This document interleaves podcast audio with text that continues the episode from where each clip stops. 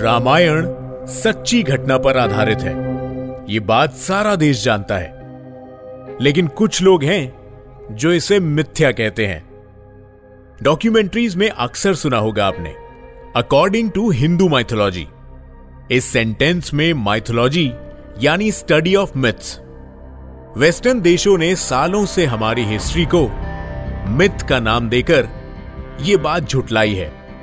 कि रावण और राम जैसे महापुरुष दुनिया में एग्जिस्ट करते थे। लेकिन इस एपिसोड में हम बात करेंगे दक्षिण अमेरिका के एक देश, पेरू की, जहाँ रामायण से जुड़े सबूत मिले हैं। जी हाँ वेस्टर्न कंट्रीज़ में रामायण के सच होने का सबूत। इस एपिसोड में हम बात करेंगे पेरू के रेगिस्तान में मिले उन सिंबल्स की। जो इंद्रदेव के अस्त्र की हूबहू नकल है इस एपिसोड में कुछ ऐसी बातें बताई जाएँगी, जो वेस्टर्न देशों के माइथोलॉजी वाले क्लेम की धज्जियाँ उड़ा देंगी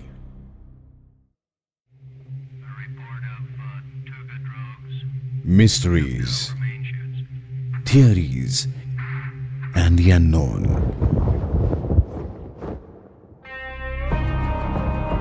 The India Classified Podcast, a Red FM original.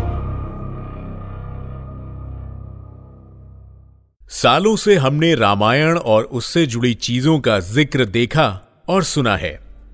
Bharat और उसके आसपास ऐसी कई जगहें हैं जो वाल्मीकि द्वारा लिखी रामायण में हुए इवेंट्स का सबूत देती हैं। श्रीलंका में अशोक वाटिका नासिक में पंचवटी जहाँ से माँ सीता का हरण किया गया था। तमिलनाडु के पास राम सेतु के मौजूद होने के सबूत।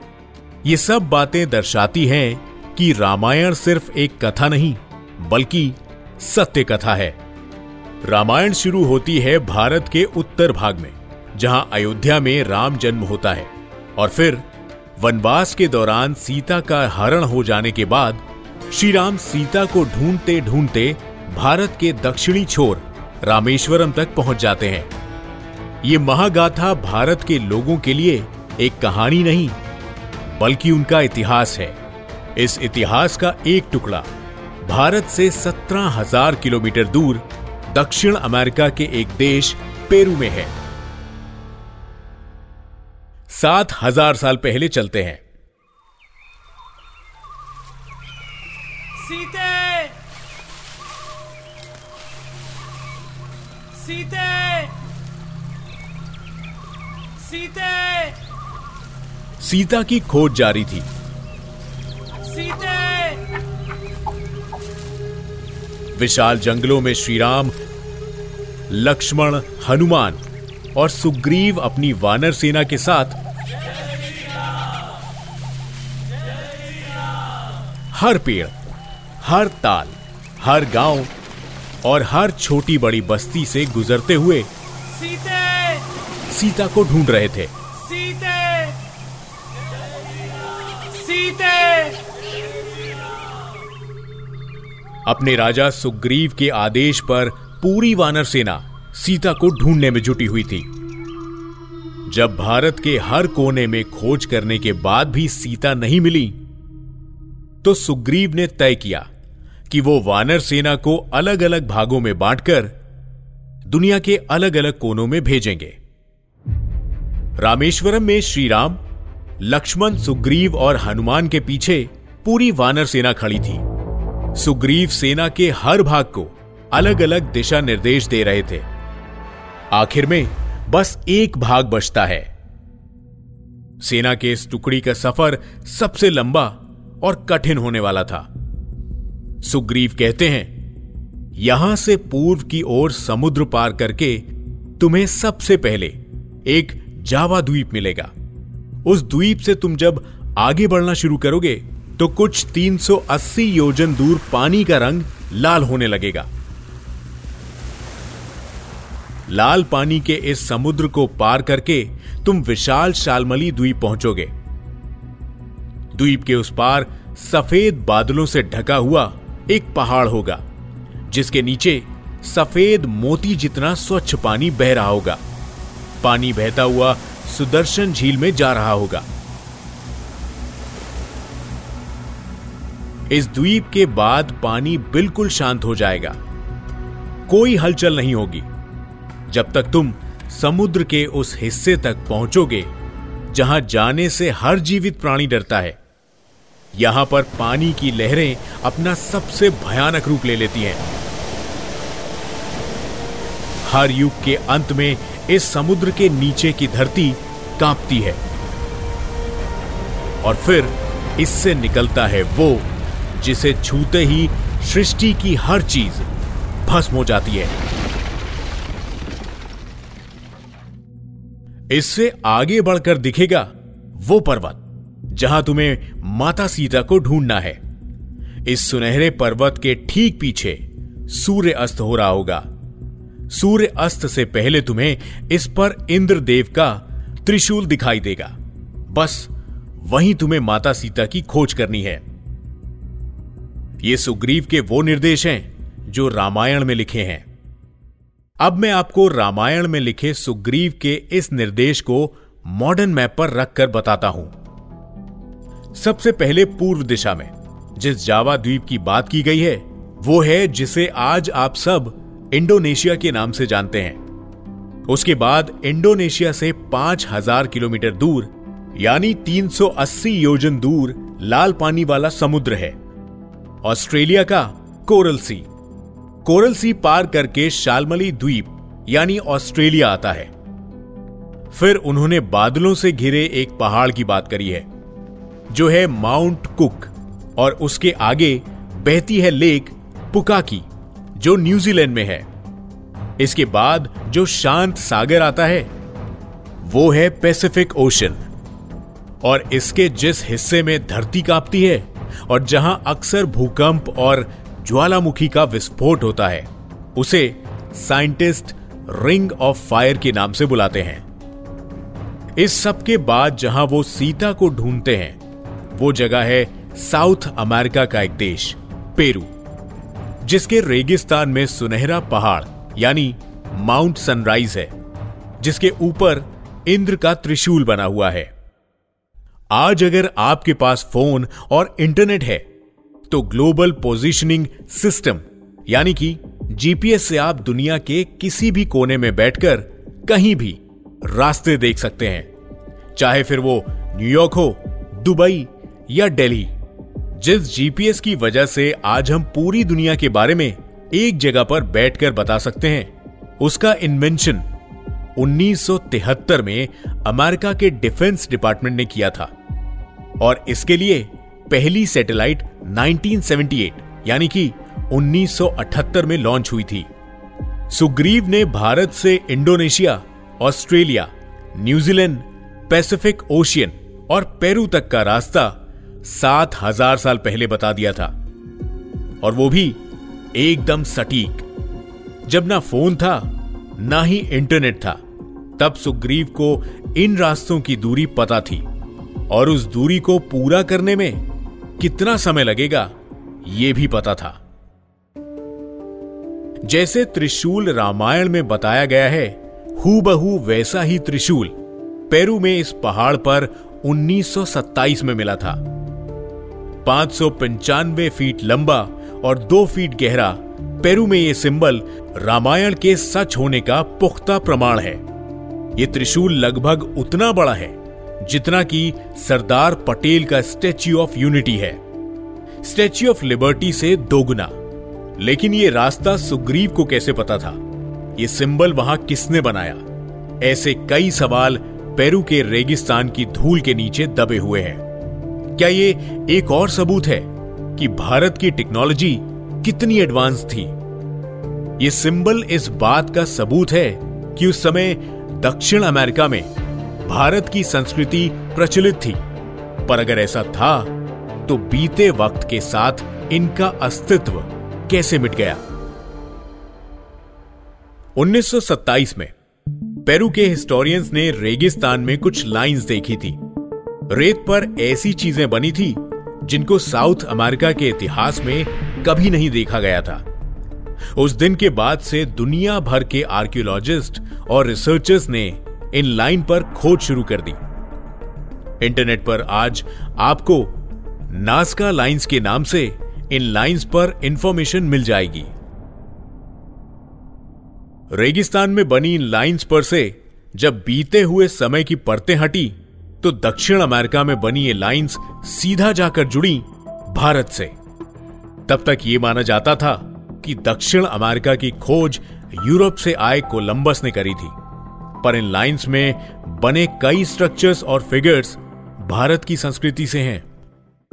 1941 में जब नास्का लाइंस को पहली बार एयरप्लेन की मदद से पूरा देखा गया तो जिस फिगर पर सबका सबसे ज़्यादा ध्यान गया वो था 180 फीट का एक स्क्वायर। इस चौकोर शेप के अंदर गोले बने हुए थे। और इसके चारों तरफ़ दरवाजे जैसा कुछ बना था। इस पूरे फिगर का एक डीप सेंटर पॉइंट था। अब आपको जानकर हैरानी होगी कि ऐसे फिगर की खोज भारत में तीन हज़ार साल पहले ही हो गई थी। इसे मंडल कहा जाता है। पेरू में प्लाटो के ऊपर बनी इस फिगर का भारत में मेडिटेशन और स्पिरिचुअल प्रैक्टिसेस के लिए प्राचीन काल से इस्तेमाल हो रहा है। तीन हज़ार साल पहले भारत के लोग समुद्र में जहाजों से कई जगह ट्रेवल किया करते थे। तो जैसे आज भारत मेडिसिन केमिकल्स कार्स और मोटरसाइकिल्स साउथ अमेरिका में एक्सपोर्ट करता है, वैसे ही शायद उस जमाने में भी लोग चीज़ें एक्सपोर्ट करते थे और इस ट्रेवल की वजह से उनके कल्चर्स भी एक्सचेंज होने लगे। पर सवाल यह है कि अगर इतनी दूर ट्रेवल और एक्सपोर्ट हो रहा था तो इसकी कोई डॉक्यूमेंटेशन क्यों नहीं थी? क्यों हमारे इतिहास के किसी भी पन्ने में इसका ज़िक्र नहीं है? क्या किसी जियोपॉलिटिकल कॉन्स्पिरेसी की वजह से ऐसा किसी ने जानबूझकर कर दिया है?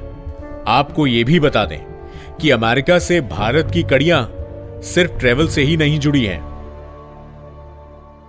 The national institute of anthropology and history Mexico को एक्सकावेशन में एक 11,600 साल पुराना कंकाल मिला था।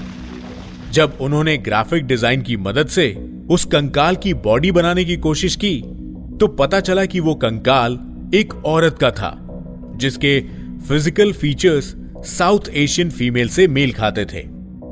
साउथ अमेरिका में मिली इस औरत का नाम साइंटिस्ट ने। लास पलमास रखा था।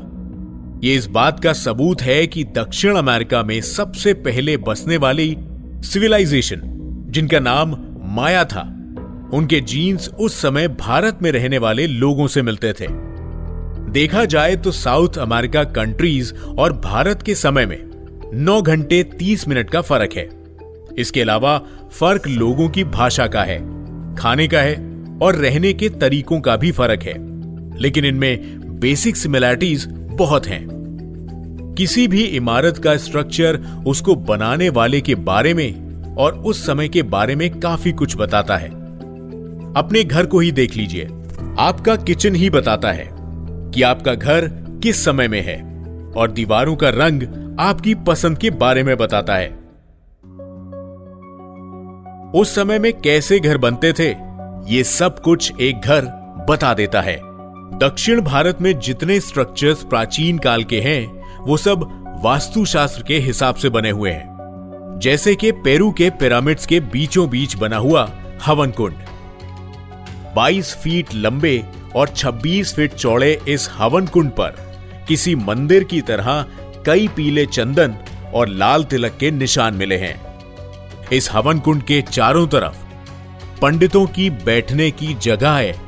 और इस सब के बीच में हवन की आग की जगह है।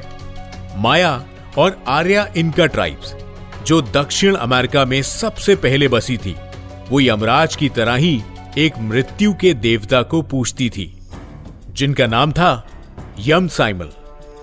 पेंटिंग्स और कार्विंग्स में जो छवि यम साइमल की बनाई गई है, वो बिल्कुल यमराज जैसी ही दिखती है।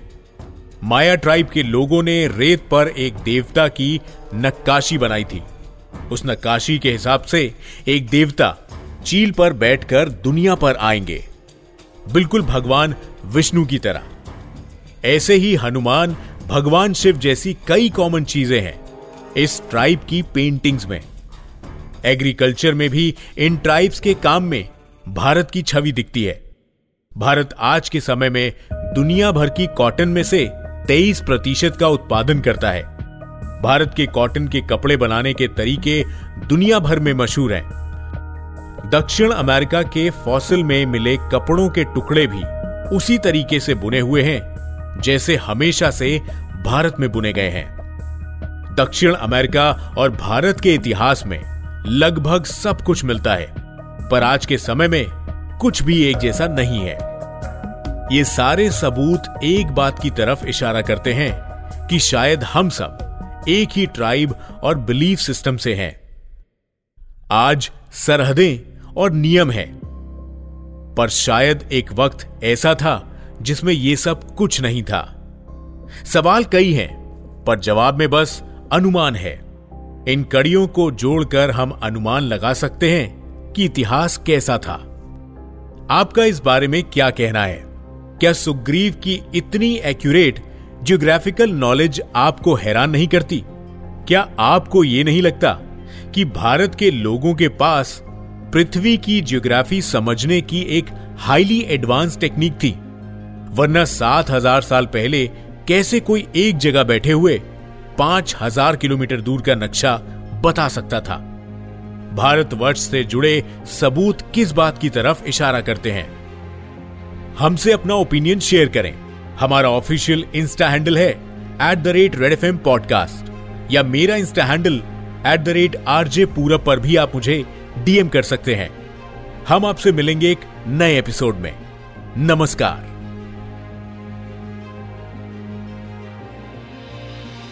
You are listening to red podcast India classified written by Dhruv law Tanishka Tripathi audio design by Ayush Mehra Creative direction by Dhruv Law. Send your feedback and suggestions. Write to us at podcast at redfm.in.